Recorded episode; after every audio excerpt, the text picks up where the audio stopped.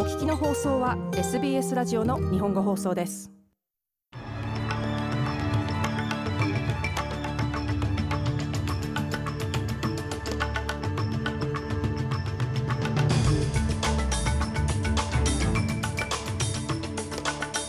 3月23日午後のニュースをシドニーから大場由美がお届けします。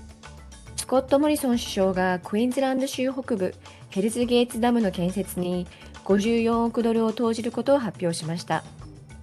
労働党のアンソニー・アルバニージー党首は今月亡くなった議員キンバリー・キッチングさんのいじめ疑惑を調査することはないと述べました。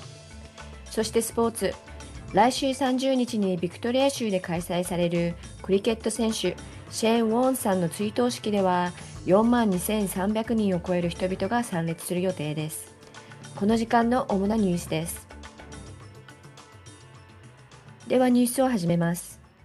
スコット・モリソン首相はクイーンズランド州北部のヘルズゲートダム建設に54億ドルを投じることを発表しました。首相はこのプロジェクトに反対する者はいないはずだとし、クイーンズランド州政府に建設を支援するよう要請しました。このプロジェクトによる雇用創出数は数千を超えるとされ、クイーンズランド州の経済と農業に何十億ドルもの利益をもたらすと首相は述べています。The agriculture that is going to be produced and the 10,000 jobs that are in the benefits of this dam being built ダムの建設により1万人の雇用がもたらされるほか、それをきっかけに生産される農業産物は、ここターンズビルの港に届けられ、その7日後にはシンガポールに到着します。それがこのダムの役割です。この地域のチャンスと富を解き放ち、収入を生み出すのです。モリソン首相でした。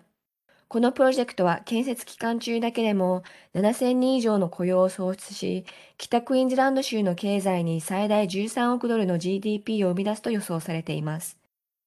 また、来週発表される連邦予算には、地方における専門医の養成を支援するために7億ドル以上が計上される予定です。このプログラムは医療専門分野にまたがる地域の医師を養成するもので、2010年から実施されており、2022年からはさらに4年間継続される予定です。このほど発表された7億100万ドルにより、毎年920名のフルタイムポジションが確保され、専門医室、日帰り手術、そして私立病院での研修が行われます。デイビッド・ギリスピー地方保健省は、これにより地方や農村部の医療労働力が強化されることを期待しています。次のニュースです。労働党のアンソニー・アルバニージー党首は、今月亡くなった議員、キンバリー・キッチングさんのいじめ疑惑について、調査を求める声が高まっているにもかかわらず、その必要性はないと述べました。ナインの番組 Today に出演したアルバニージー党首は、キッチング議員は労働党が前進し、選挙で勝利することを望んでいたと語りました。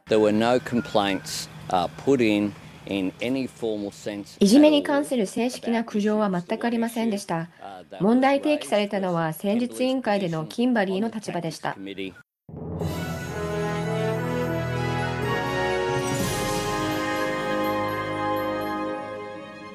続いてコロナ関係のニュースです。ニューサースウェル州では新たに24,115人の感染が確認されました。また死者は5人報告されています。現在1162人が COVID により入院しており、そのうちの44人が ICU で治療を受けています。一方、ビクトリア州では新たに1471人の感染と11人の死者が報告されました。現在入院しているのは243人で、そのうちの23人が集中治療を受けています。タスマニア州では PCR 検査を受けた陽性者が誤って陰性結果を通知されました。保健省によるとこの誤りは3時間以内に訂正されましたが、タスマニア州のヘルス司令官、キャサリン・モーガン・ウィック氏は正式に謝罪をしました。次のニュースです。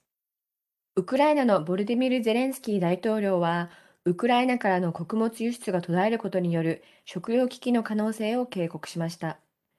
イタリア議会でのビデオ演説でゼレンスキー大統領は、ウクライナは農産物の輸出に苦労するだろうと述べました。ウクライナ завжди Ukraine has always been one of the largest food exporters, but how should we sow under shelling of Russian artillery? しかし、ロシアの砲撃の中でどのように種をまけばいいのでしょうか。敵が意図的に地雷を畑に仕掛け、燃料基地を破壊しているときにどうやって種をまけばいいのでしょう。港を占領され、封鎖された状態では、トウモロコシ、植物油、小麦、その他多くの製品を輸出できるのか分かりません。ゼレンスキー大統領でした。ウクライナは主要な食料輸出国であり、ゼレンスキー大統領は、飢饉が様々な国に影響を及ぼす可能性があると述べています。また、大統領はイタリア政府に対し、ロシアとの貿易禁止令の発動をはじめ、ロシア船舶のイタリア港への入港禁止、クレムリンとつながりのあるロシアのオリガルヒの不動産や銀行口座の封鎖など、ロシア制裁を要求しています。また、ローマ法王フランシスコには、和平交渉の仲介役として、バチカンの可能性についても尋ねたとされています。最後にスポーツ。今月4日、タイで旅行中心臓発作のために亡くなったクリケット選手、シェーン・ウォーンさんの追悼式が来週30日午後7時からメルボルンクリケットグラウンドで開催されます。追悼式には4万2000、3000人を超える人々が参列する予定で、ビクトリア州のダニエル・アンドリューズ州首相は、州民の多くが訪れるだろうと述べました。また、無料チケットが現在もまだ残っていると呼びかけました。以上、3月23日午後のニュースでした。